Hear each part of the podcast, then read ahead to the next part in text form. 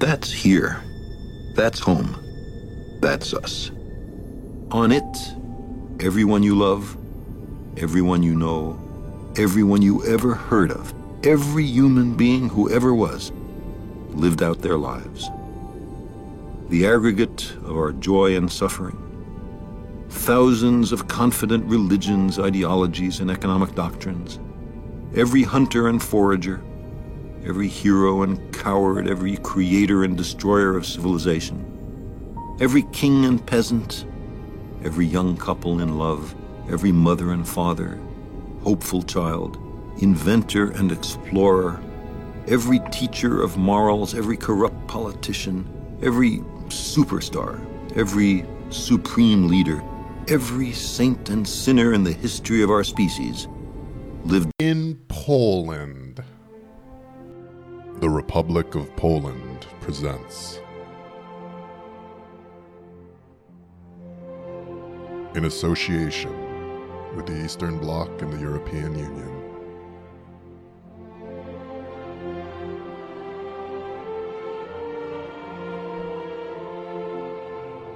Starring Andrzej Duda, the Law and Justice Party, Alexander Lukashenko, Tucker Carlson, Gitanas Nausėda, Egils Levits, Olaf Scholz, Lechia, Czechia, and Rus. The musician Lou Bega. The Lion of Damascus, Bashar al Assad.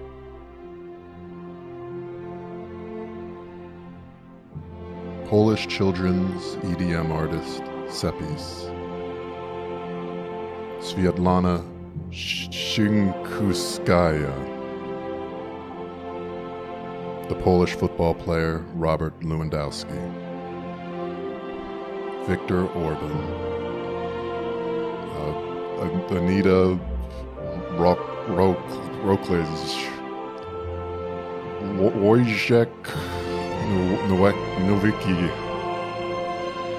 Agnieszka Kobaczkowski. Oh, fuck, Paul. Carolina Naja Plauska. Stanislaus Kozbiowski.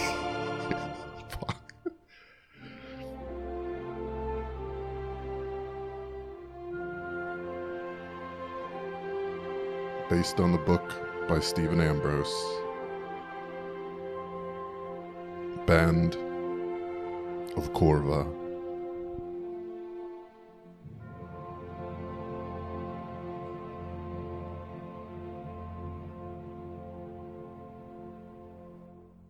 The story of Lech, Czech, and Rus dates back at least to the 14th century. At least that's when uh, we see the earliest written records of the story.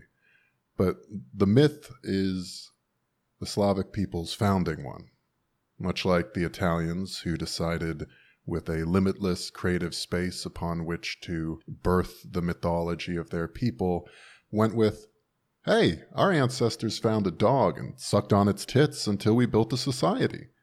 Poland and the Slavic community, as it, as it were, uh, decided to go with something a little different.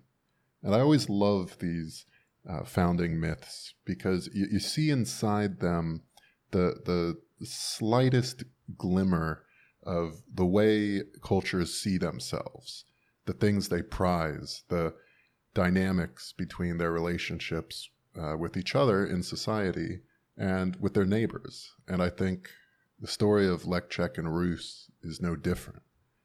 As the story goes, there was once a Slavic Garden of Eden. Google results show that now the Garden of Eden in eastern Poland is a popular sex club where one can purchase sex trafficked Ukrainians at an exchange rate of basically one Estonian per three Ukrainians. But in the founding myth, the Garden of Eden is very much real. It was a dense forest filled with potential game and wives. Its rivers overflowed with fish. And the pan Slavic community there all lived together in peace and happiness. They were so successful in fact, that their numbers swelled. Families beget more families, beget more families, and eventually they ran out of game to hunt and fish to fish. And so they called together the three wisest men uh, of the tribe, the three brothers Lech, Czech, and Rus. And the brothers sat in council. They decided, we're a family, of course, but we're a growing family. We know that we'll always love and respect each other, but we can't do that if we cannot survive. So each brother, uh, with great sadness, took a direction and gathered their caravans and embarked upon a journey to find a new homeland. Now, Rus looked to the east, and seeing the seemingly endless steppe and verdant fields before him, turned to his brothers and said, Fuck you. Fuck you. Drop AWP and rush B. Rush B. Suka bla rush B. And thus was the beginning of Russia. The second brother, Czech, gathered his caravans and headed to the south and west.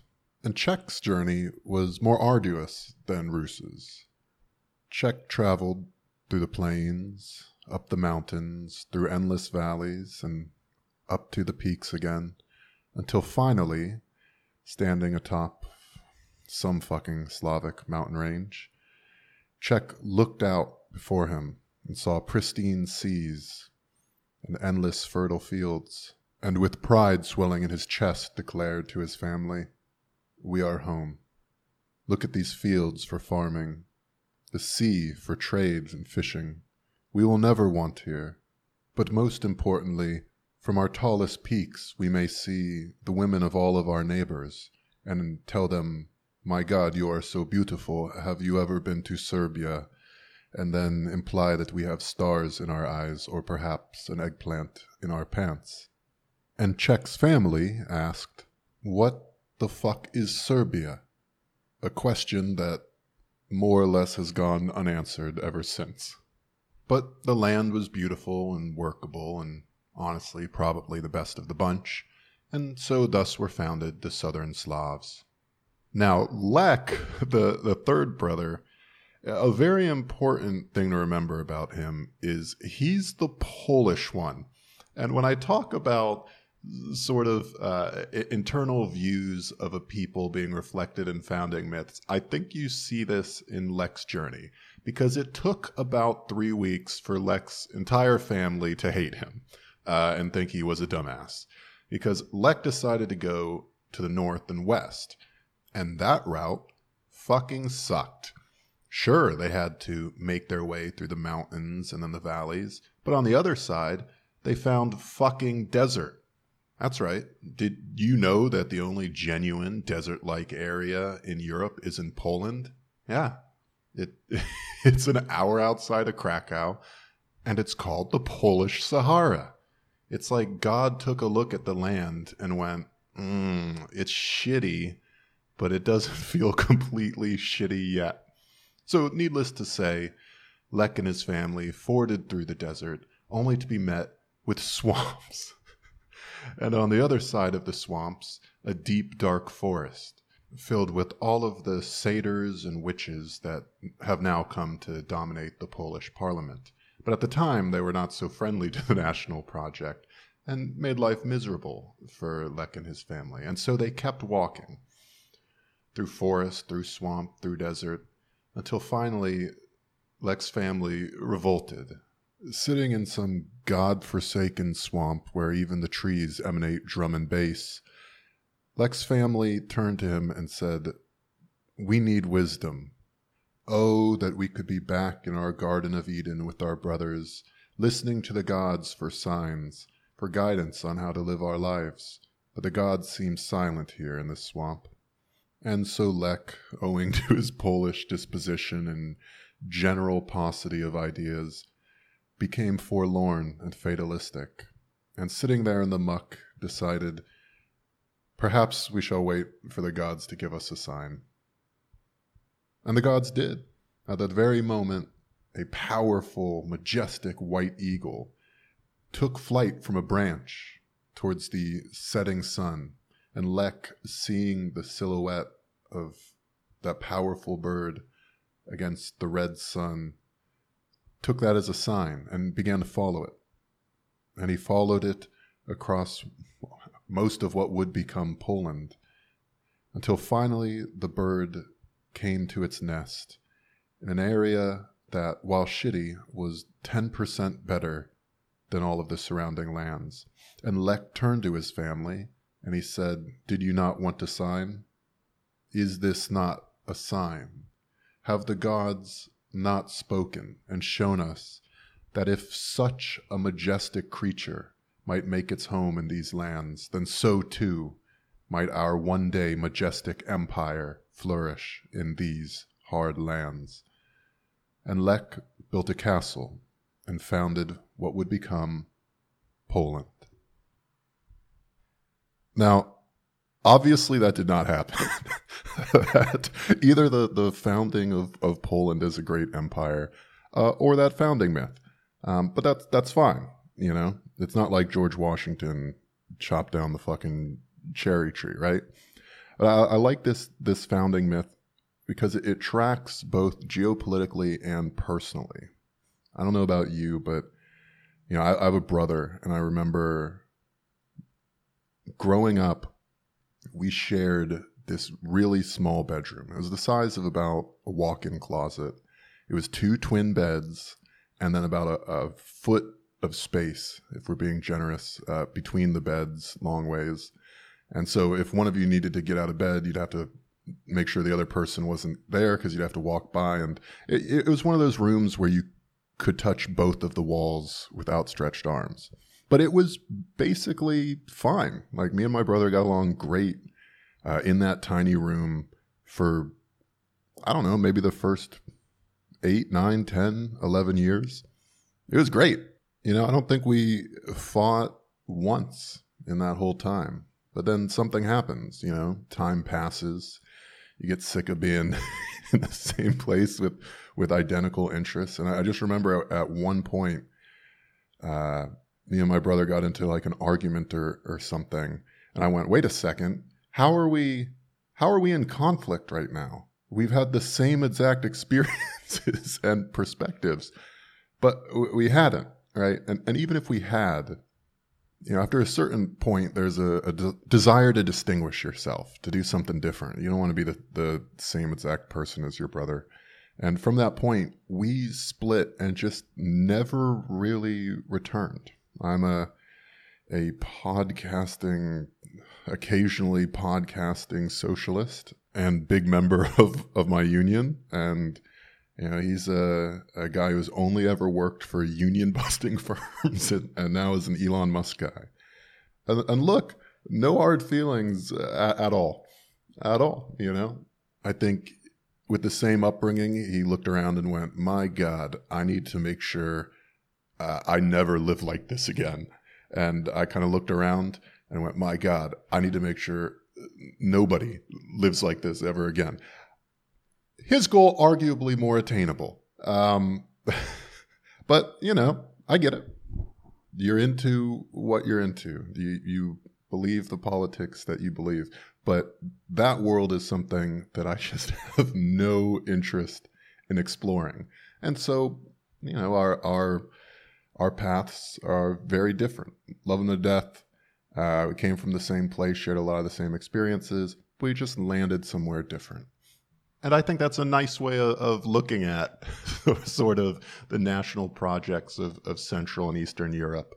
I mean, at the end of the day, whether you are from Poland or the Czech Republic, Slovakia, Russia, Belarus, Ukraine, Croatia, Serbia, you're Slavic. That is, that is uh, these distinctions are very important for you know the nations themselves, but to the rest of the world, you are Slavic. You live in a Slavic country. You're a Slav. Gopnik stuff, drink vodka, potatoes, um, pickpocket. It, when people imagine you, it is a, a bald or balding man who's overweight with no shirt, yelling about something and growing increasingly red as he comes to the culmination of his rhetorical and married to a Slavic woman whose beauty is matched only by her unbridled hatred for her husband. That is how the world uh, sees you as a Slav. It's like the the anti-racist argument uh, you hear sometimes where it's just like, you know, human beings are 99.99999% genotypically identical or whatever the fuck. You know, it, it really, the, the, it, it's the tiniest difference between us. And I feel that way about all the Slavic peoples too. Where's the brotherhood? Like, have you really drifted that far away?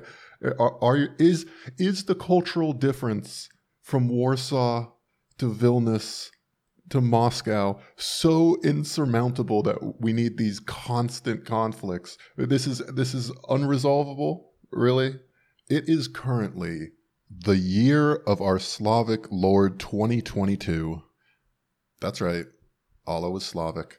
And we are currently having a debate between Belarus and Lithuania and Poland still over what cultural hegemon should rule in Vilnius unless you are an active or former member of the, the Teutonic Knights, you should that should be so far down your list. And that is currently an animating political force coming out of Belarus. We are still having these idiotic skirmishes over differences that exist culturally at the Planck scale. And you can see this in the Lech Checkin story too, because the version I told you is the Polish version the the perspective from Czech is different. In fact, so in the Czech story, sometimes they go south, sometimes they go into like Bohemia. Uh, but one thing from the, the Czech perspective is they remove Rus. There's no fucking Rus in their version of it. There is Lech and Czech, two homies who, who just figured it out. and that's it. Look, it didn't happen. It's a founding myth. It's your story, you know? If you want to Mary Sue yourself, I mean, Poland Poland made themselves look like an idiot. Uh, so good on you. But if you want to be the hero, if you want to remove the annoying side character, go for it. And they did. There's just there's no Rus. I, that's the Czech version. I actually don't know what the Russian version of uh, the Lech Czech and Rus story is because I'm telling it from the Polish version. And why would I fucking care? I don't know. I don't know why I feel that way. I mean, I, I researched this story to tell it, and I still didn't bother looking up the Russian side. So even though I feel this solidarity with, with Slavic peoples, even though I think there should be this brotherhood, the fracture is there for whatever reason culturally. I, I have imbibed that fracture, and, and now I'm, I'm clearly behaving uh, along the lines it dictates. And now, look, this is sort of this can just be this. I I, I think what I find. I think why I love Slavic factionalism so much is its pettiness makes it funny most of the time. I, I saw a video on YouTube that it, it, was titled like "The Brothers Lech Czech and Rus," and it was just a bus in eastern Poland where a, a drunk Russian Ukrainian and, and Polish guy are all just sitting in a row. And then, for reasons unknown to any of them, they just start fighting with each other and yelling at each other.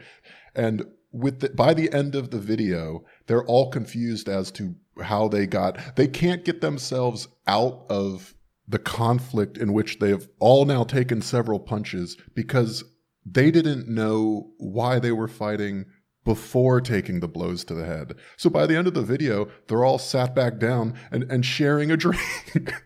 like at the end of the day, they're like, well, we fought for some reason. I guess uh, you want to go get drunk and then carry on with our day. The the fight was had no existential purpose. I mean, other than I guess to ratify the existence of one Slav and another. Outside of that, the, the conflict was meaningless. It is petty. It is violent and it is funny. And as long as all those things are are in the admixture at the right ratios, being a, Slav watcher is, is one of the greatest geopolitical thrills in the, in the world. Uh, unfortunately, the mixture is off right now. And a huge part of that is because of one fucking perfectly spherical dictator named Alexander Lukashenko. In July of 1994, Alexander Grigoryevich Lukashenko entered office, tasked by Vladimir Putin to find the powerful Chaos Emeralds hidden in Minsk by conquering the city and turning its local animals into his servant robots. Launching a full scale assault, Lukashenko built his fortress, the Scrap Belarus zone, at the edge of Minsk and began his operations there, determined to find the Chaos Emeralds. Eventually, he encountered Sonic, who had learned of his actions and rushed to Minsk and gloated how he was going to win this time. Despite his conviction, Lukashenko began being pushed back by Sonic, who steadily liberated the captured animals and found the Chaos Emeralds one by one. Lukashenko himself tried on several occasions to defeat Sonic with his various contraptions and vehicles, but was defeated during every encounter. After Sonic entered Scrap Belarus Zone, Lukashenko sent Sonic into the ruins underneath the fortress using a trap. However, Lukashenko soon encountered him again in his laboratory. There, he tried to crush Sonic with his Latvian Crusher. Upon Lukashenko's defeat, however, a chain reaction was triggered that caused Lukashenko's entire fortress to explode. This forced Lukashenko to escape using his nearby Eggmobile, although not before Sonic dealt a final blow to the hovercraft, causing him to crash on the eastern border with Poland. He's the Eggman. He, looks like a fucking egg, Eggman. That's what I'm saying. He looks, he looks like Dr. Robotnik.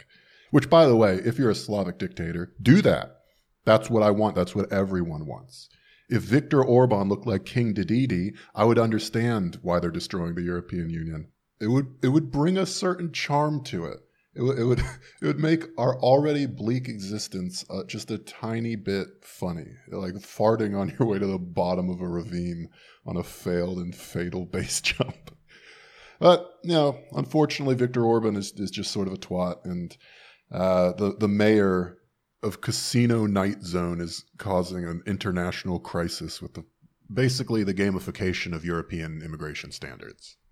Or, I mean, I guess it's anti immigration standards because the whole project of the European Union has been to produce legislation that affirms the rights of all people and then find ways to financially sidestep that such that those people seeking rights never end up in your country demanding them so much of the EU's policy on immigration has been we will pay your country money to keep people there and not here. We will enforce your borders further away because it looks pretty bad when we enforce them here. And Lukashenko has honestly, wisely uh, started to play on that contradiction. It does look bad. It looks really bad when you have waves of completely vulnerable refugees sitting out there in the cold in the fucking Polish forest at the border, getting prodded on both sides, the people firing off shots, shooting laser pointers in each other's eyes, throwing fence posts at each other. Uh, I mean, it's it looks really bad, and Lukashenko is counting on a the European Union's uh, stasis with regards to any meaningful change to their immigration policy, and b their total fear of being seen as, uh, let's say, as disinterested in human rights as some of their Eastern counterparts in the Union. Uh, look, that is a contradiction, and Lukashenko is playing it out. So we're going to get into all, all of that in a bit. Um, I already got into the early days of Lukashenko and that uh, Sonic bit that Brett almost certainly would have and should have uh, cut out. but alas, uh, listener, there is no help coming for you. You you now have to hear this shit. It's a new dawn. It's not a better dawn, uh, but it it is a dawn. And so, uh, moving on from that, what we're going to do is just briefly here take a look at the three perspectives of this crisis, starting first with Belarus. Then we'll hit Poland's viewpoint. And then finally, as is tradition here in the West, the last group we will consider are the actual refugees. But we're going to start with dessert, which is the fact that Alexander Lukashenko is inarguably a dumbass. He's a stupid person, he's a ridiculous person. And that has been the focus of a lot of the media on him. The fact that he does and says things that are anywhere from silly to gauche to massive human rights abuses. And for whatever reason, that media seesaw just seems always overburdened on the side of highlighting his goofiness. Um, he said, for example, uh, that coronavirus was a psychosis treatable with vodka and saunas. That's very silly to say. That arguably the only thing that vodka and, and saunas treats is if you are terminally not cool enough. Have some vodka and saunas, and you're you're better. That's been at least nominally, marginally solved. Uh, he said, "Look around this hockey game. Do you see any viruses flying around?" He's stupid. That's a stupid thing to say. But the John Oliverness of all of it, like people focusing on his stupidity because it makes them feel smart and, and relatively better about themselves, more elect in that American Calvinist sense. Like there's a, an idea that, or a dynamic at work that because I can perceive and categorize this thing as bad and dumb, that implies I'm better and smarter. I'm collectively with all the faces on my screen, taxonomizing this person as absurd. We're social proofing it to each other. We're showing that, uh, yes, so you also think he's absurd? Yes, I do. That must mean, ergo, that we are the taxonomizers, not the subject. We are able to use our rational, reasoned, more level headed, big picture understanding of the world and correctly identify this guy as silly, dumb, and bad. And great, he is all those things. But uh, the urge to call it out as if as if we live in a great man version of history, as if the material forces of Belarus, as if if there was another person there, the same thing wouldn't be happening because of the geopolitics of that region and because of the fact that Belarus is entirely a puppet of Russia. The nexus of the problem is not in Lukashenko's brain or his ab- aberrations from behaviors that characterize educated people and uh, you know our enlightened first world democracies.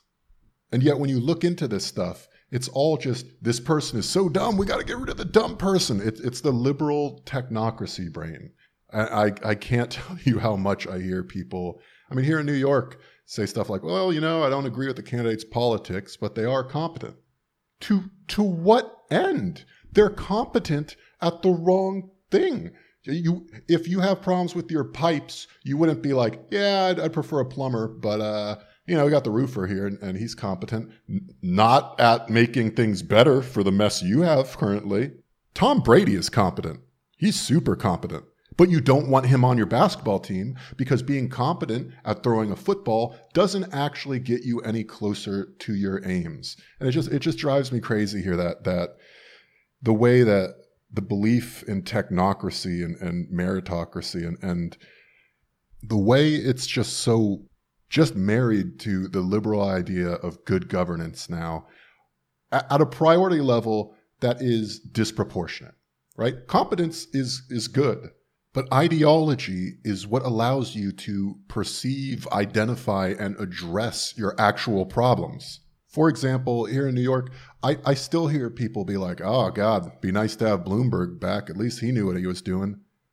Yeah, he was doing bad things. the, the fact that he was good at them uh, is empowering to you if you're in a position of relative privilege within the economy because it, it demonstrates the elevation of the technocrat as evidence of a meritocratic system that works. A system that you, as the self assessed competent technocrat, can actually see yourself thriving in. And, and, look, all of this is just to say that focusing on Alexander Lukashenko's dumbness or absurdity is a red herring. It actually has very little to do with the problems that Belarus and migrants headed to the European Union are facing. It doesn't get you any closer to understanding or solving that problem. Which, you know, if you're just in it for light entertainment, fuck it. That's all you came there for. I got, look, I got nothing wrong with, with dunking on a silly man. It, it gets irritating to me when uh, uh, people, especially liberals, uh, uh, consume the John Oliver dunking on the absurdity of a person content and think that they are to use the, the phrase, getting nutrients. That they're actually learning about their world, and that they're being motivated by a sense of actually caring about the, the crisis. No, you aren't.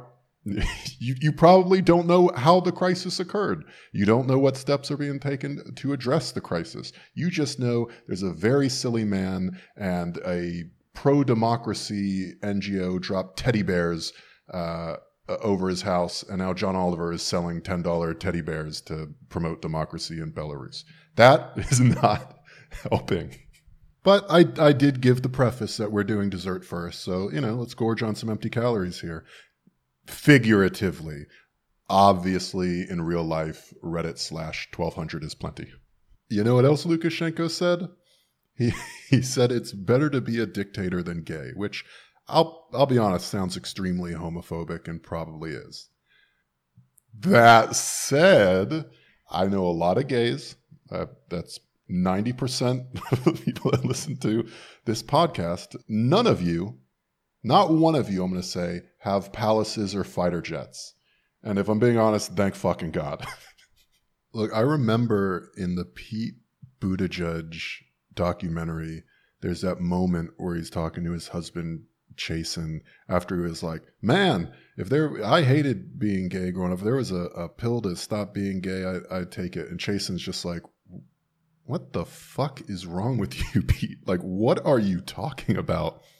And, and that was obviously extremely depressing and, and horrible to watch.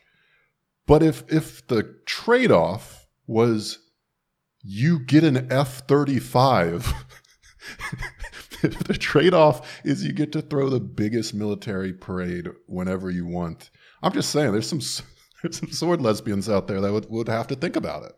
I know there's some weapons dorks out there. There's a lot of people that use plasma rifles in New Vegas that would have to at least pause for a moment, faced with the trade of you have to be a straight, but you do get to run a despotic military dictatorship with all the accompanying toys. Although, really, what's what's so bad about that is that Lukashenko is setting up a false dichotomy, because uh, really, you should be able to be both. That's the that's the dream, actually.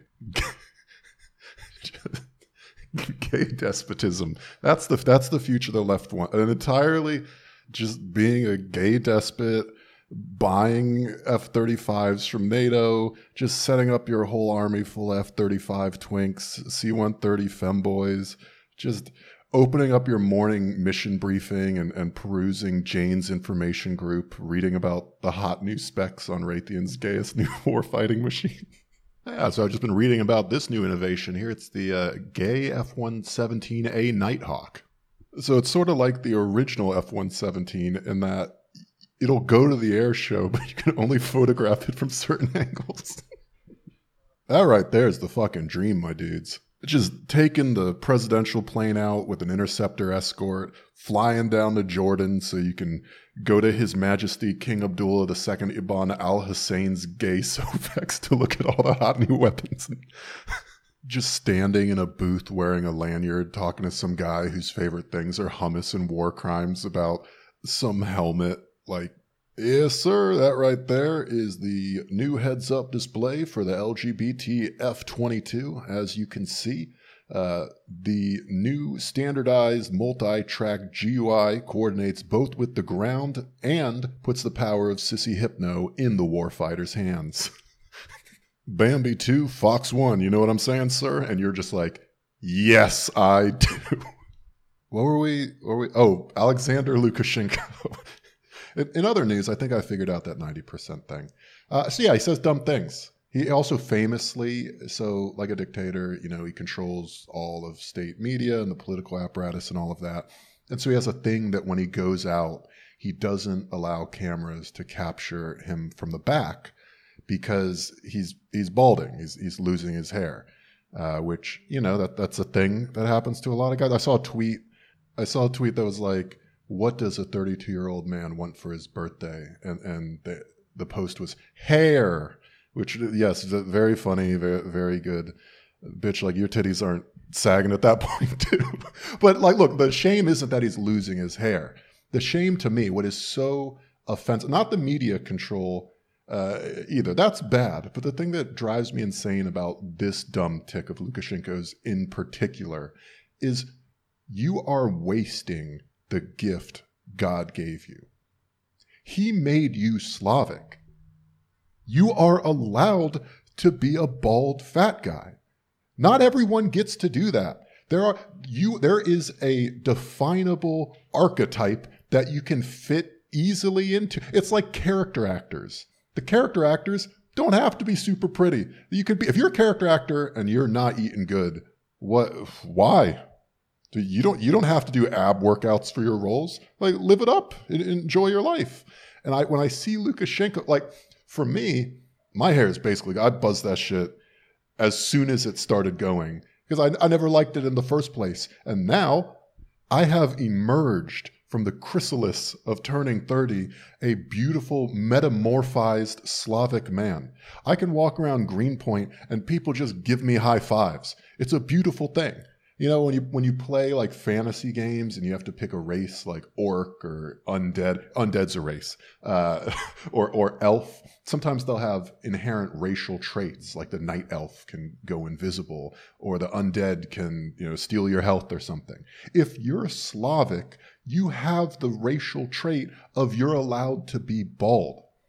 You know, guys go so crazy with like, you know, hair plugs and treatments and moisturizer or whatever it is that trying to hold on to it. You don't, you have so much stress in your life. This doesn't have to be a source. Just own it. The world wants you to. Nobody wants to see a, a well coiffed Slavic dictator get real fat, get real drunk, and go bald. There's no reason. You have nothing to, to lose and everything to gain. Oh, what am I even talking about? Okay, Belarus. Because here's the thing look, Lukashenko has, has been a wild card and a madman for a very long time. It didn't result at any point previous in a whole bunch of migrants hitting up the borders with Poland. So, what happened, right? Uh, the first thing to realize, just setting the scene, people don't come to Europe from Belarus. In general, people don't walk uh, into Europe, especially since the Syrian civil war. It's all through the Mediterranean, right? If you're in Syria, you get on a ship and you head to Greece, or you know, if you're in Northern Africa, same thing. I say ship; these are extremely dangerous small crafts. Essentially, you get on a boat, you know, in Northern Africa, and you hope you can make it to Italy. Right? That is the traditional way of going about it.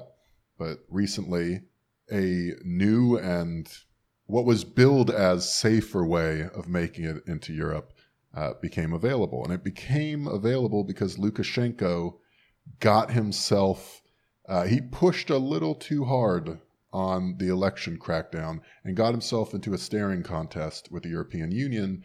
And this is his threat being carried out. So it's 2020. Lukashenko wins another election. This is to be expected because he wins every election. That's five times, baby. He's got one for the thumb.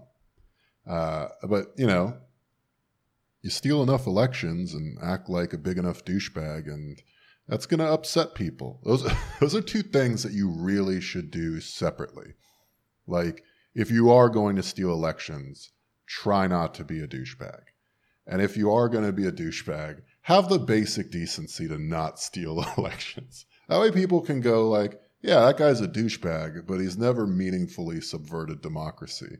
And that's basically the ideal ruler from the European Union's perspective. But, you know, Lukashenko fumbled it a little bit. He was running against uh, Sergei Tikhanovsky uh, this time and decided he didn't like that. So he imprisoned him so that he couldn't actually complete the paperwork to run against Lukashenko.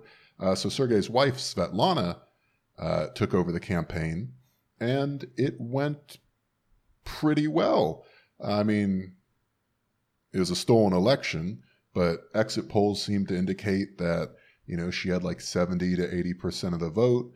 Uh, unfortunately, the official polling, before, by the way, before polling stations even closed, Lukashenko said he won with 70% of the vote. And then once they closed, he said it was actually 80. So a little suspect uh, a little bit of a gradient between the exit polling and the official, a real Iowa surprise out there in Minsk, uh, if, if, if you know what I mean.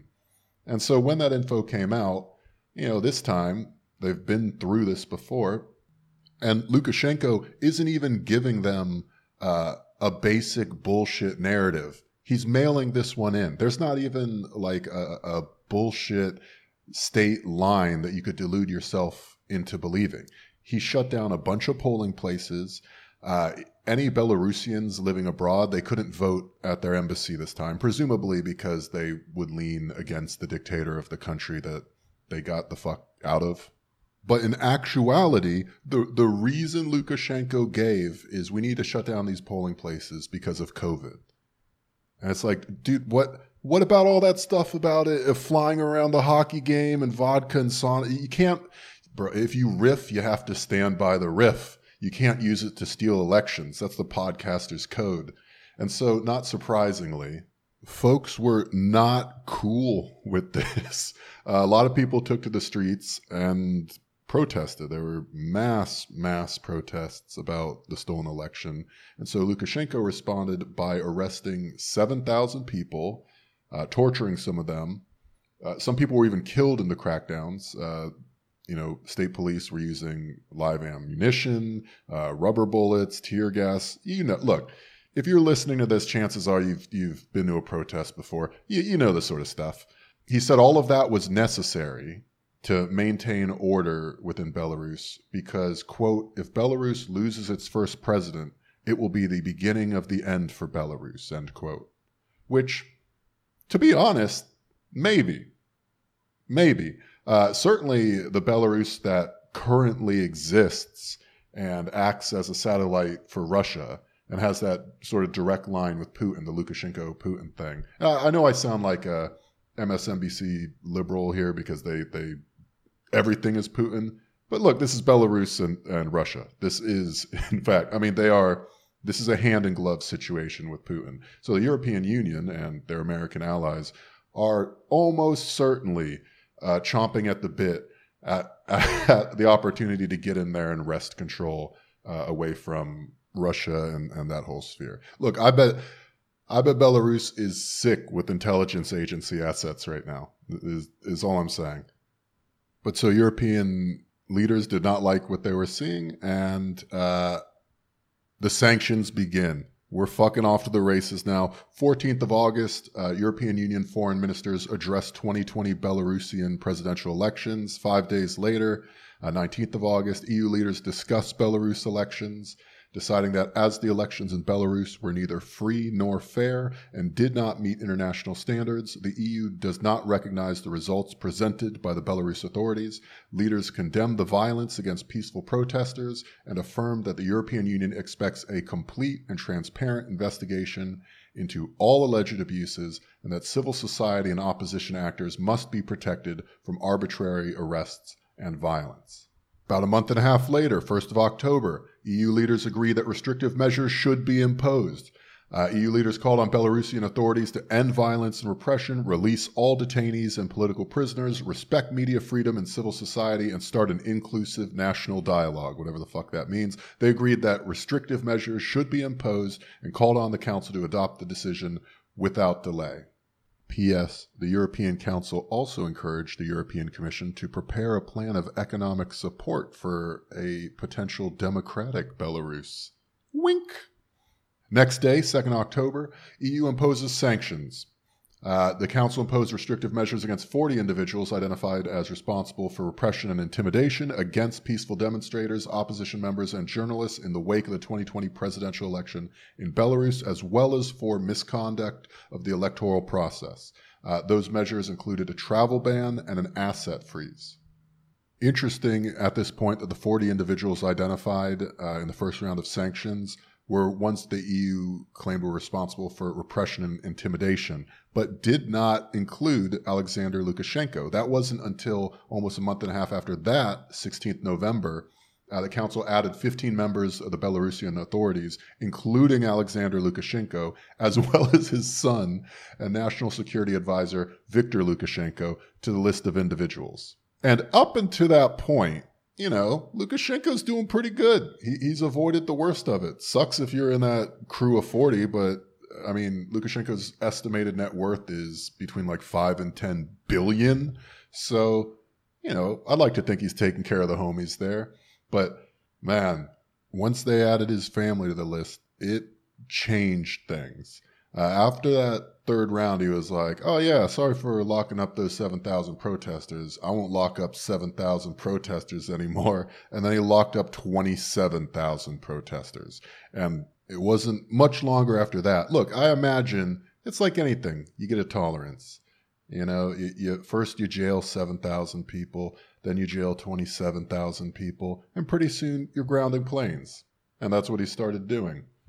On the 23rd of May, 2021, and you probably saw this, uh, a Ryanair flight that passed through Belarusian airspace was intercepted by fighter jets and forced to land. Now, the reason given was a singular email that arrived like at the same time as the, the grounding was, was called by Lukashenko. Uh, he received a, an email from basically fake terrorist at gmail.com saying uh, subject line Allahu Akbar body uh, I don't know ground the plane I guess and Lukashenko decided wow in the interest of national security and, and to defend against jihad I must ground this plane and it just so happened that on that plane was Roman Protasevich and his girlfriend. Now, Roman is a journalist and opposition activist, I guess you would say. Uh, and they yanked him off that plane, uh, tortured him allegedly, and made him confess on camera to staging riots. So he's still in prison. Uh, they also his girlfriend was on that plane too. They put her in prison, and the the charge that they eventually got her on was doxing public officials in the Belarusian government. So, you know, maybe it was to protect all the passengers on that flight from an urgent terror threat, but probably it was to oppress the journalists that didn't like him. Uh, and so, not surprisingly, that was a, a step too far for the EU. The European Council decides on the 4th of June to strengthen the existing restrictive measures in view of the situation in Belarus by introducing a ban on the overflight of EU airspace and on access to EU airports by Belarusian carriers of all kinds. So that means if you're an EU member state, you are required to deny permission to Belarusian planes to land in, take off from, or overfly their territories, uh, in- including commercially. So, quite damaging. A couple weeks later, the EU expands their sanctions regime to a total of now 166 persons and 15 entities. And that is fucking it as far as Lukashenko is concerned. He is peeved off. He, he, he ambles on up to the podium, hits the mic a couple times, and just goes, okay, if I can't even ground flights with interceptors, what's the fucking point of being a dictator? It's refugee time. Uh, either take the sanctions off or I'm going to put so many fucking refugees and so much drugs on the path to Germany that it's going to ruin your fucking stupid Berlin nightclubs worse than dubstep did. And he basically did make good on that threat. First thing he does is he starts running a whole bunch of ads in Iraq, in Syria, in Dubai uh, about how Belarus, Belarus is great and it is a doorway into Europe. Then he just opens the floodgates on tourist visas to Belarus, and you see a massive increase in the application and granting of such tourist visas, which 100% suspect. There is, you know, how many appropriate and reasonable Belarusian tourist visas should be issued every year? Fucking zero. There's no, there's no, no person looks at the pale blue dot and goes, "What's going on there?" Belarus. I mean, I guess I, I do because I'm talking about it right now. But I looked up top things to do in Belarus and on the first the first hit on Google is a place called the Island of Tears. The second hit is an article that starts Have you ever booked a flight and suddenly realized you have no idea what to do in Minsk, the capital of oft overlooked Belarus? Don't worry, you not the only one. This is the level of tourism we're talking about here. So suddenly, very suspicious that so many many people want to fly into Minsk. Well, what helped that is the national airline of Belarus, Belavia, slashed all of their prices on tickets for routes like Damascus to Minsk, Baghdad to Minsk, Istanbul to Minsk, Dubai to Minsk. Ticket sales actually doubled for Belavia that year.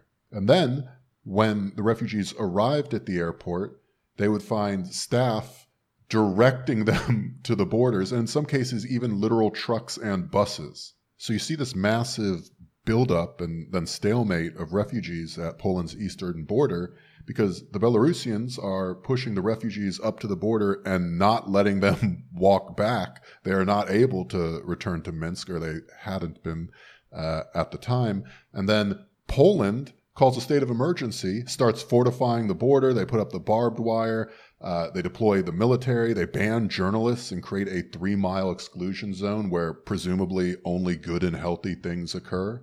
Uh, they start doing pushbacks, which they don't call pushbacks because pushbacks are illegal under the EU's own policy. Uh, they get away with it because it's usually not them doing the pushbacks. Uh, and that's kind of what Lukashenko's play is. He's trying a sort of bad boy variation of the Turkish strategy against Poland, which, you know, if the results of the Polish Ottoman War of 1683 are anything to go by, don't do that. But when I say the Turkish strategy, what I mean is forcing the European Union to pay you to deal with their refugee standards.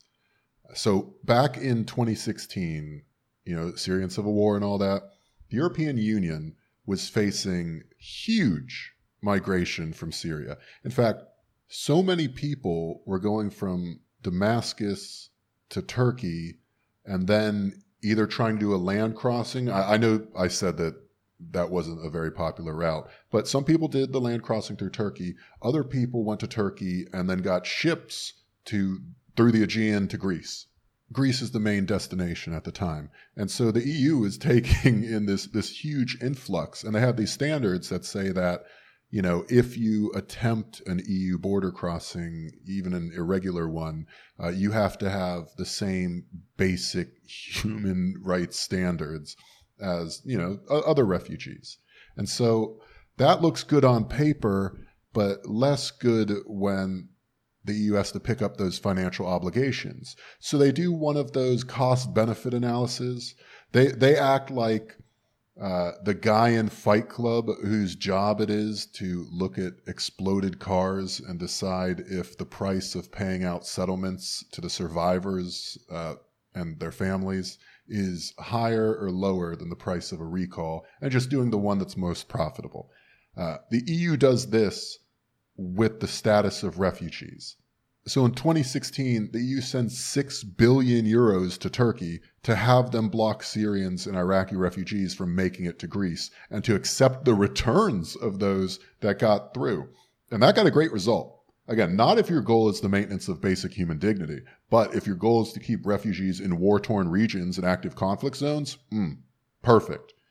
And it actually worked so well that the EU went, well, why are we just doing this with Syria and, and Turkey? Why don't we build a firewall out of the Mediterranean. And so the EU expands the program. They bring in Morocco, Tunisia, Libya, Egypt, Jordan, Armenia, Georgia, Azerbaijan, even fucking Moldova gets a bag. Moldova shows up for the check like, hey, what do we got to do? We hit refugees on the head if they look at Europe? Yeah, fine. Send me the money. I will, I'll give you a map so you know where the fuck to send it because uh, where the fuck is Moldova?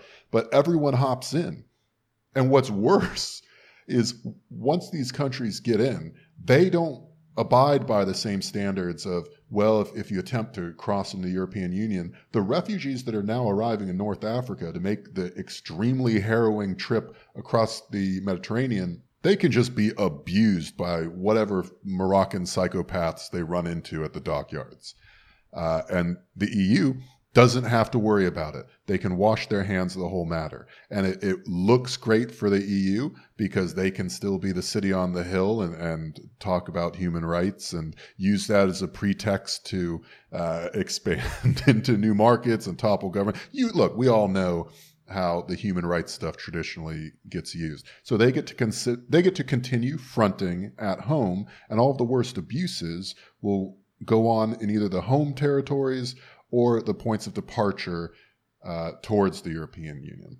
And that works pretty well. Uh, it works both ways, in fact. Turkey realizes that anytime the EU gets stingy, they can just open up the refugee gates a little bit, or, you know, take a, take a nap when they're supposed to be on guard duty, and all of a sudden Greece has a problem. And the EU responds by essentially paying the ransom they give Turkey more money every time Turkey decides they need it. And so these other countries go, oh, great, this is like a protection scheme. We can just look at your Mediterranean countries and go, hey, a, a nice Italy you got there. It'd be a shame if a bunch of Algerians showed up. Although, actually, I just realized Algeria, not on that list. Shout out to Algeria. but that's the game that Lukashenko is playing unlike those countries, the firewall of the Mediterranean, where the refugees can be caught before they actually get in the boats and make it to the EU border and thus trigger certain protections, at least on paper. Poland has a border with Belarus. That is an EU border. And so he can shove the migrants right up there and presumably trigger certain rules about how you can't push them back, how you have to treat them with certain standards. And when the EU fails to do that, in fact, when they militarize and lock it down and expel journalists because they have an extremely fucking racist political party, which we'll get to uh, in a second, that doesn't look so good for Germany and the rest of the EU. That is sort of the, the protection scheme that Lukashenko is playing. He said he would flood the zone with drugs and refugees if they didn't take the sanctions off, and now he's done it.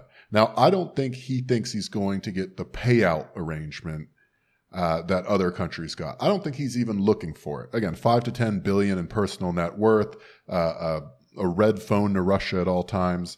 He probably doesn't want the EU money, but what he'd probably take is dropping the sanctions. And so that's the play. That's why he throws the migrants uh, at the border. And given the immense amount of negative PR that came to the European Union over this, uh, because there are massive human rights violations, people are just freezing to death in a fucking Polish forest. One can sort of argue he has the advantage I mean, on the 2nd of December, the EU throws a fifth package of sanctions at Lukashenko over continued human rights abuses and the instrumentalization of migrants.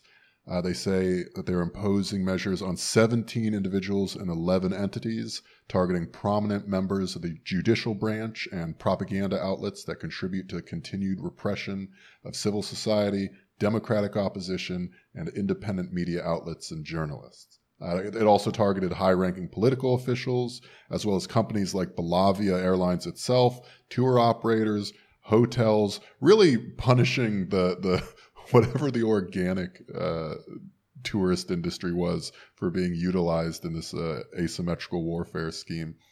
But despite the sanctions, it, things are kind of still in the air. Uh, Lukashenko has allowed increasingly the migrants to walk back to Minsk and return to their country if, if they want. But not everybody has the means or desire to do that. And so right now, you still have a shit ton of refugees there. There, it's so fucking frozen that a pause button has sort of been uh, pressed, and now refugees are being housed in Belarusian warehouse facilities that are absolutely atrocious, as one might imagine. Uh, it's not a good situation, but it's one that remains ongoing, essentially. When things warm up, uh, if the EU has not warmed up, it is very likely that this is going to continue. And this is very much going to be something that needs to be addressed in a meaningful and definitive way because it is so much a prototype for climate change migrations. If the EU is going to speak with the language they've been speaking with, if they're going to uh, proffer this idea of themselves as the defender of, of human rights, then they probably need to understand uh, what is about to happen with regards to mass migrations caused by climate change and have a plan for it that isn't just, we'll pay you to knock people over the head there. Because the there, as sea levels rise, is going to become increasingly fucking ubiquitous. but anyway, that's Belarus. Uh, that's the Lukashenko perspective and, and plan. Poland has had its own response, and it may not surprise you to discover that it's been fucking terrible. Uh, Poland, since 2015, has been ruled by the Law and Justice Party uh, and Andrzej Duda. Uh, if you're curious uh, about that party, I'll go ahead and confirm for you. They're racist. Big, big racist. You know, think like Tea Party, uh, explicitly anti immigrant. And if you're thinking like, okay, they're a racist political party, I've seen those before. How racist are they? This racist. As we look around the United States, we often think, has a better country ever been led by worse people? Probably not. So, in our spare time, we've looked around the world. We try from time to time to bring leaders on this show from other countries who actually care about their people. That's why we went to Hungary this summer to talk to Viktor Orban. But he's not the only one. When we spoke to Orban, he mentioned other countries in Central Europe that have defended their populations against international interference. And one of the countries he mentioned was Poland. In the last few nights in Budapest, I've run into a number of Americans who have come here because they want to be around people who agree with them, who agree with you. Do you see Budapest as, as a kind of capital of this kind of thinking? The capital of uh, that kind of thinking, or one of the capitals, because the other Central European countries are also very competitive and producing very nice ideas and uh, organizing that kind of communities of conservative and, uh, and uh, Christian Democrats uh, thinkers as we do. Andrzej Duda is the president of Poland, and we're honored to be joined by him right now. Mr. President, thank you so much for joining us. We, we know that you're watching what's happening in the United States and you're watching this massive flow of migrants over our border. It will total over a million just this year. Something very similar happened to Europe in 2015. The EU pressured Poland and other nations in Central Europe to accept, and Poland fought back. Tell us why you did that. No, odpowiedź jest bardzo prosta. Myśmy się po prostu nie zgadzali wtedy w 2015 roku na tak zwany system. The answer is very simple. We did not agree back then in 2015 to the so called quota system, which was proposed by some of the EU member states, which means that every single country would have to accept a given number of migrants. And we gave a very clear answer to that. Whoever wants to come to Poland, whoever is looking for help, assistance, especially refugees who are looking for shelter because they are threatened by war, persecuted in their own countries, if they want to come to Poland, we want them to stay in Poland, live in Poland. So that right there is actually Duda's strongest argument. So since the beginning, the Law and Justice Party, look, they're, they're a right wing, populist, national conservative political party. That's what they are. You know, they, they Trump loved Duda. These guys are, they've always been the type to say that immigrants are going to bring venereal disease. Like this is the sort of, of group we're talking about here between them and Viktor Orban, they're all about creating a conservative Christian uh, on the road to fascism uh, state apparatus as quickly as possible. They don't give a fuck about the EU. They say that they're Euro realists, not Euro skeptics, which really just means they think the EU sucks and is going to fail. And because they've seen that the EU isn't going to play hardball with Hungary or with Poland, they basically just ignore any of their protestations. So, yes, there are rules that say you can't do pushbacks. Well, evidently, Poland can. There are rules that say you have to treat migrants in irregular crossings like you would anyone else. They're not doing that. The journalists that go into the exclusionary zone there, the three mile buffer, uh, get turned back, get, get pushed back by police. When they are able to make contact with refugees and actually take them to police stations or embassies, they just get stonewalled. You know, they're there with the paperwork and the cameras, being a journalist, going under article this, this family here is claiming, and they just get absolutely nothing because there's nobody to check Poland for doing this. And the argument Duda made with Tucker is actually obviously it's bullshit. I mean, these are people that ran on the idea of shutting down immigration. As I said, these are people that brought in 300 refugees a year versus, you know, the 600,000 that Germany brought in. But that's precisely why their legal argument with the European Union is so persuasive. What they are telling the EU is that they don't have to treat these refugees as their problem and grant them the rights they might normally grant people trying to enter Poland because they aren't trying to enter Poland. Poland claims, under international law, you have to apply for asylum in your country of arrival.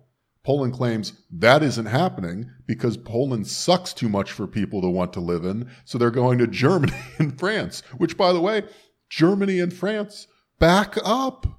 The Polish government's like, look, there's probably a fucking million refugees with communities in places like Germany. You're a richer country. Honestly, no one should be living in Eastern Poland. That's practically our, our uh, scientific position, to be honest.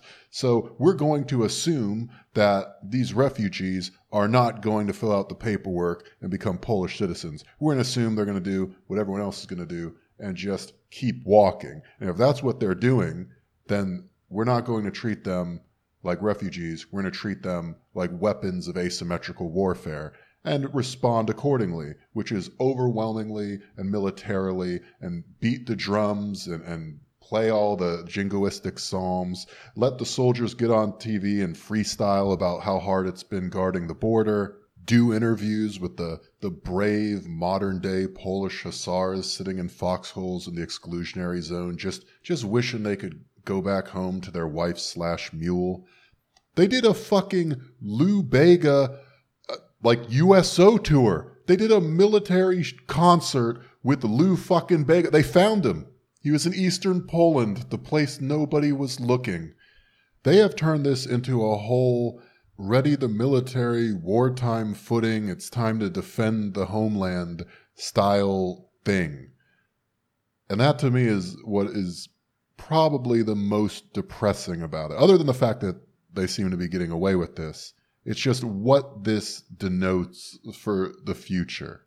Like, if this is what we're going to see from climate change, these mass migrations weaponized into locations where years of capitalist extraction have created a scarcity mindset and for all intents and purposes reality for the lower classes which then only serves to fan the flames of resentment and energize right-wing national projects. If that's what we're going to see from the migrations out of climate change then holy shit is it going to be bad.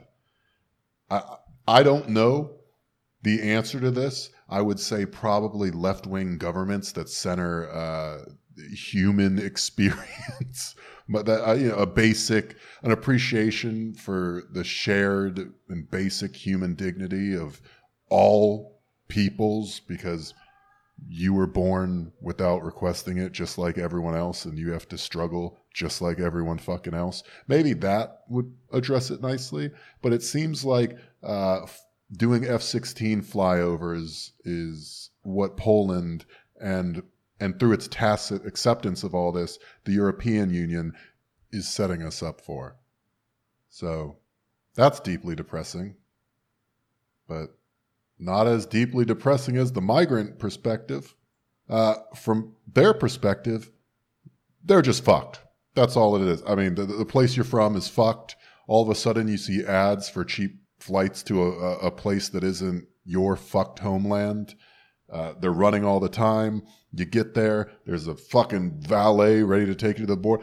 Why would you not do that? That makes total sense. And the reaction that you're getting, this isn't even getting smashed in the face in Morocco by some local policeman there. You made it to the EU border, and the EU is still mashing you in the face. There's nowhere that apparently wants to take you. Germany talks big about, like, oh, well, you know, we would love to help out these migrants, but oh, they're just stuck in Poland. It's like, well, isn't that convenient for you? Uh, it is absolutely a horrible situation for them with no real aid in sight. So, fuck. That was a depressing episode. I got, you know what? I got two. I got two grab bag things here. Well, uh, and by the way, if anyone has anything, I know I probably fuck stuff up talking about this. So feel free to tweet at me, you know, at dumb and awful, or hit me on Patreon and tell me what shit I completely got wrong. But uh, just so we don't go out on an, an absolute fucking bummer of a topic, let's uh, turn our focus to the great sport of football, or as they call it in America, gay. I, sh- I shouldn't do that after earlier, but it's it's fucking right there. And actually, I, I I, fucked up the intro because it is depressing. Actually, this one's a bummer too. I, I saw a headline for a story titled "Soccer looks different when you can't see who's playing." Uh, this is written by John Muller in, in 538. Uh, I got there by Googling Polish topics, not 538 topics. And let me just say, how fucking dare you? Uh, and the article reads During the 2018 World Cup, Zito Madu pointed out the racially coded language commentators used to describe a match between Poland and Senegal, which didn't line up with what he saw on the field. A typical article claimed that Poland struggled all game against the pace and physicality of Senegal, which is an absurd line for anyone who watched the game, Madu wrote in SB Nation. It felt like an example of a widespread tendency to focus on black players' pace and power while praising white players for things like intelligence and work ethic. That, by the way, if you're not a, a sports person, that's something you see in, in football a, a lot, uh, but it's really everywhere. Commentators will point out how you know athletic or strong or slippery or fast that a black athlete is, and then if you look at a white athlete, it's always, oh, that's a character guy right there. Just a lunch pail player, you know, a team leader, a, a steady hand. Uh, that's the sort of guy you want in the locker room. And it's just like, it's always a little bit suspect, isn't it? Uh, and so this article continues How would that same game have looked to viewers who literally could not see race? Sam Gregory was working for the Canadian data provider SportLogiq, spelled with a Q, a couple years ago when Toronto FC director of analytics Devin Pleuler came to him with an idea. The company's broadcast tracking technology can capture how players move their limbs and reproduce their stick figure skeletons in a two dimensional render. So if Gregory's SportLogiq colleagues and Pleuler showed the same clips to different viewers as either a video or an anonymized animation, they could measure how attitudes toward race and gender affect how we see soccer.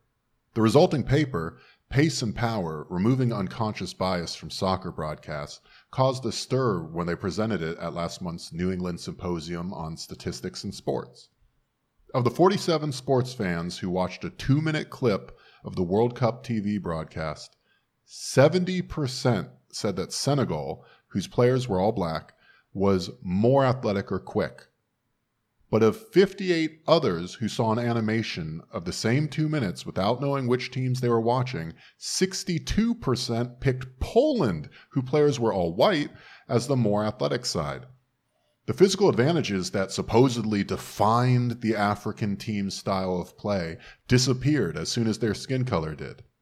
Gregory sees it as a good sign that audiences who watched the video and the stick figures didn't show significant disagreement on the survey's other three questions about, you know, which team was more technically skilled, tactically organized, or physical. The fact that we got such similar results suggests that at least people were able to tell what's happening from the renders, he said.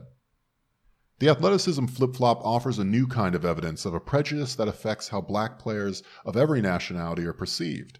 For decades, researchers have documented media stereotypes of African players as powerful, big thighed, lithe of body, big, explosive, and like lightning, attributes that were to be contrasted with the, the know how that England possesses. As Belgian forward Romelu uh, Lukaku, who's black, told the New York Times, it is never about my skill when I am compared to other strikers. Now, for the first time, researchers have a way to isolate how race influences direct perceptions of the game. Gregory hopes that measuring unconscious bias will be a step towards changing conversations about black athletes. Last year, there were all these discussions around Black Lives Matter, and there were player protests, he said. Obviously, the issues off the pitch were more important than the issues on the pitch, but it does feel like even when that conversation was happening, there's very little discussion about racial bias in the way we talk about players.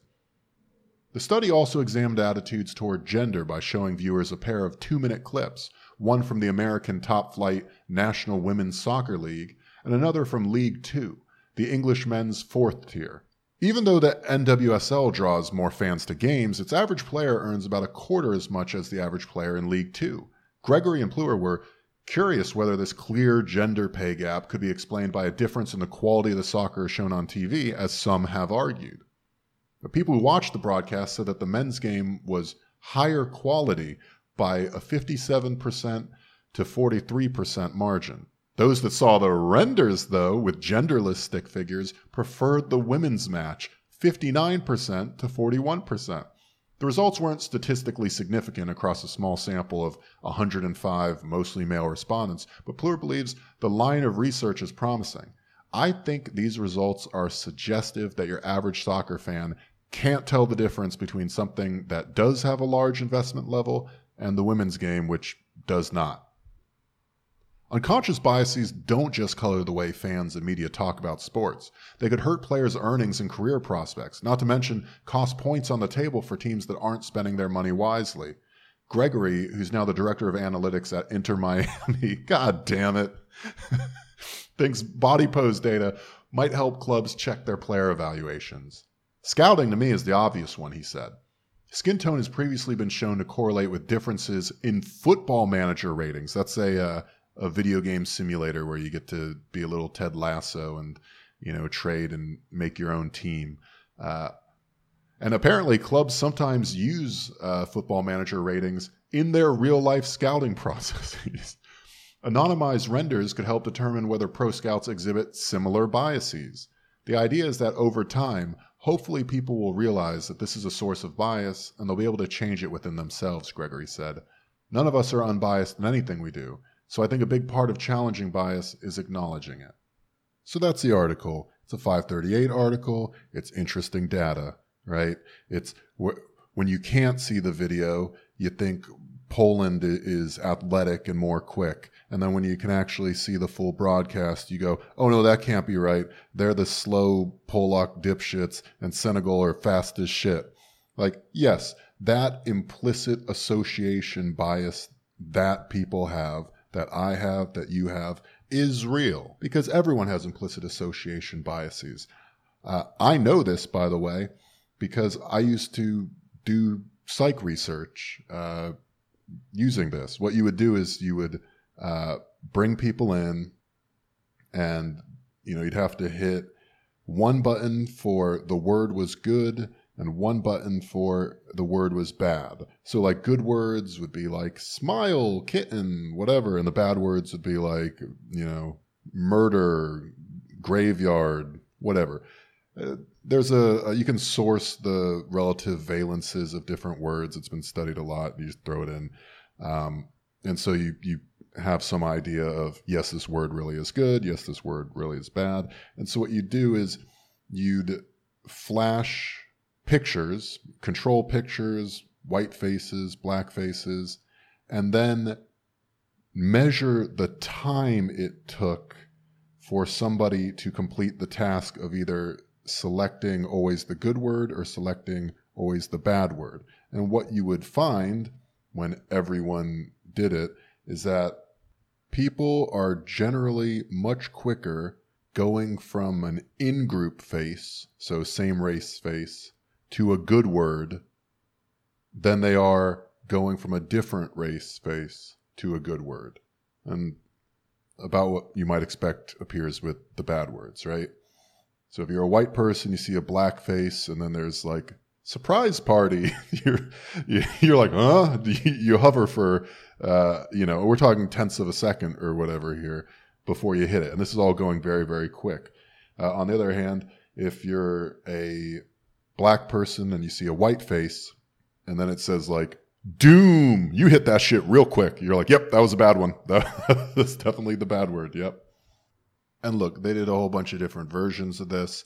And the takeaway is more or less that uh, people more readily and easily link positive associations with in groups, right? Like that's that was the takeaway, and you know that that seemed very depressing, but it felt like medicine, you know. And so for like the last ten years, we have seen, especially like police departments, get this implicit association training um, with the idea that like, well, look, now you, you took the test and you know there's the numbers on the screen. The technology says you know you, you have a, a racial bias, which like, oh, that that's very spooky, right?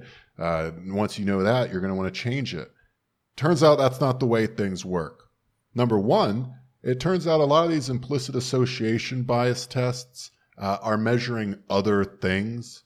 You know, like you have to take the test at a very large sample size because otherwise, if you just come in, uh, take the test for 10 minutes, then fuck off, if you had a coffee beforehand or you're in a bad mood, sh- there could be some real fucking lurking variables in there.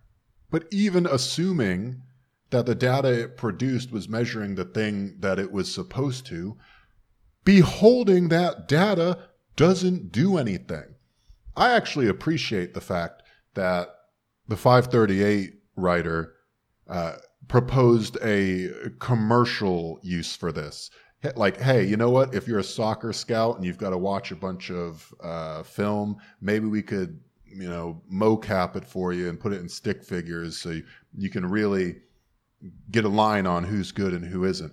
That's about the only use case for this sort of shit that matters.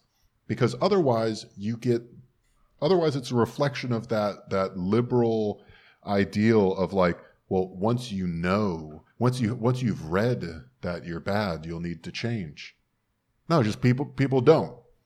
And i remember when these uh, iats these implicit association tests came out it was all over the fucking new york times it was in malcolm gladwell's blink because the idea was you know we're in an environment in which racism is not tolerated. It, it is, uh, you know, very uh, socially toxic to be racist. And so here's this great product where you can take it and, and get an objective numerical score of how much your bias you need to work on still. And that may, may perhaps in the mind of someone who is already motivated to work on those biases help out. But then you didn't need the the data point. You were already going to do that anyway. You could have had your desires confirmed and, and, your actions ratified by any number of data points. It just ended up being this one because you were already reading malcolm gladwell's blink right? But for everyone else a machine going bleep bloop uh, you have a bias now. Thank you very much uh, is not something that inspires a whole lot of credibility. And on a societal level, uh, I'm going to go ahead and stick with we probably need a, a materialist solution because uh, my dinner parties say that racism is gauche now ended up not being the universalizing force against racism uh, that the New York Times reader of the 2010s uh, kind of hoped it would be. Anyway, it's I don't even know what I'm fucking talking about anymore. It is 1 a.m. on January 14th. I gotta fucking put this thing out. But before I do, let, let, me just give you one bit of joy. Apparently, you know how they make those stupid, you know how they make those stupid like Christmas tree or or bass or fucking it's a sheep. I don't know whatever the fuck it is. They're stuffed animals, and you clap or you touch them, and they do a little dance and they sing a song. Well, apparently uh, there was a very cute stuffed cow that would do a fun, fun little cow dance whenever you poked its belly. And it was in Polish, and so no one knew what it was saying, but you know, it, it, it sounded nice. Uh, I looked up the lyrics to the Polish cow song from the stuffed animal. The name of the song is uh, apparently Where is the White Eel? This translation is on lyrics translation from a user who is literally called Bong Hitter 69420. Good for, that's that's who we got translating Polish. Um, it, it's a very cute song. Uh, I I'll play it as as the outro. It's entirely about getting fucked up on cocaine. the lyrics to the children's toy, what it's singing at your kid, is. And by the way, apparently this is very popular uh, in Poland. Just just a banger. The lyrics are the only thing in my head is five grams of cocaine. Fly away alone to the edge of oblivion. I have thoughts in my head. When will this all end? Whenever I'm not alone, because a white eel will fly in. The only thing in my head is five grams of cocaine. Fly away alone to the edge of oblivion. I have thoughts in my head. When will all this end? Whenever I'm not alone, because a white eel will fly in. I have a dream descent. I don't catch stars. I lie like a log. I don't believe what's going on. I cluck like a hungry hen. I'm like a werewolf to the moon. My head's empty like a street in front of your dorm. I melt like a bar which is lying on the counter. Going down is when you don't pull. Brother, my face is getting fucked up. My head's a brothel just like on TV. I'm not surprised by such a state. Lack of goods in my mind. I get high whenever. I'll make it or not. I'll sell everything from my crib.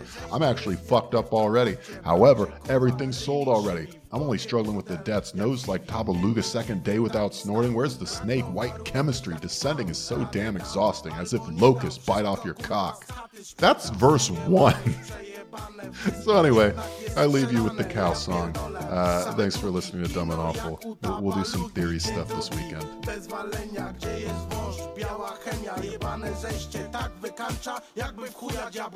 Tylko jedno w głowie mam Koksu 5 gram Odlecieć sam W krainę zapomnienia W głowie myśli mam Kiedy skończy się ten stan Gdy już nie będę sam bo wiedzie biały węgorz. Chemia party, chce na narty Do dealera, a nie w Alpy. Orzesz kurwa, chyba fiknę Jak w Nohala, nic nie psiknę. Tak bardzo chcę dotykać gwiazd Ale nic z tego, bo mam zjazd. Totalne kurwa, mega zejście A marzy mi się smoka wejście. Masz hajsy, ci też zalegam? No to chuj, dziś już nie biegam. Chcę mieć kopa, jak pantera. W krechę nie ma u dealera. Już nie, na pewno nie Chyba śmierć rozkłada mnie nic nie przepchnę. Mam deszcze, kurwa mać, ile jeszcze będzie trwał ten stan? Śni mi się koksu van i hery gram. Tak dla smaku, chcę się wozić w Cadillacu. Myślami po znajomych biegam, lecz każdemu coś zalegam Odpada opcja pożyczki, bo przycinam jak nożyczki Tylko jedno w głowie mam, koksu 5 gram Odlecieć sam krainę zapomnienia. W głowie myśli mam, kiedy skończy się ten stan Gdy już nie będę sam bo wiedzie biały węgorz. Syf, jak na Discovery Chcę wystrzelić jak z Givery. Chcę hery i inne bajery W nosie pustka, słychać szmery. Macie numer do Gargamela? Może u niego w jest hera, wiem Głupoty pierdolę, ale nie mam nic na stole A w kieszeni jebana pustka. Przydałaby się wtotka szóstka Albo chociaż jakaś czwórka I bym leciał jak jaskółka Jak pszczółka Maja Do ucha śpiewałaby mi Kaja To są jaja, no nie wierzę Wygięty leżę jak zdechłe zwierzę Gorączka w kurwę się nasila Poharatany jak dupa fakira Jak zdzira, wymiętolony Leżę kurwa rozpalony Hej Johnny, chciałbym posypać I na łące jak królik brykać Ale cały czas ten zjazd Usycham jak wyrwany chwast. Tylko jedno w głowie mam Koksu 5 gram krainę zapomnienia. W głowie myśli mam Kiedy skończy się ten stan Gdy już nie będę sam Bo wiedzie biały węgorz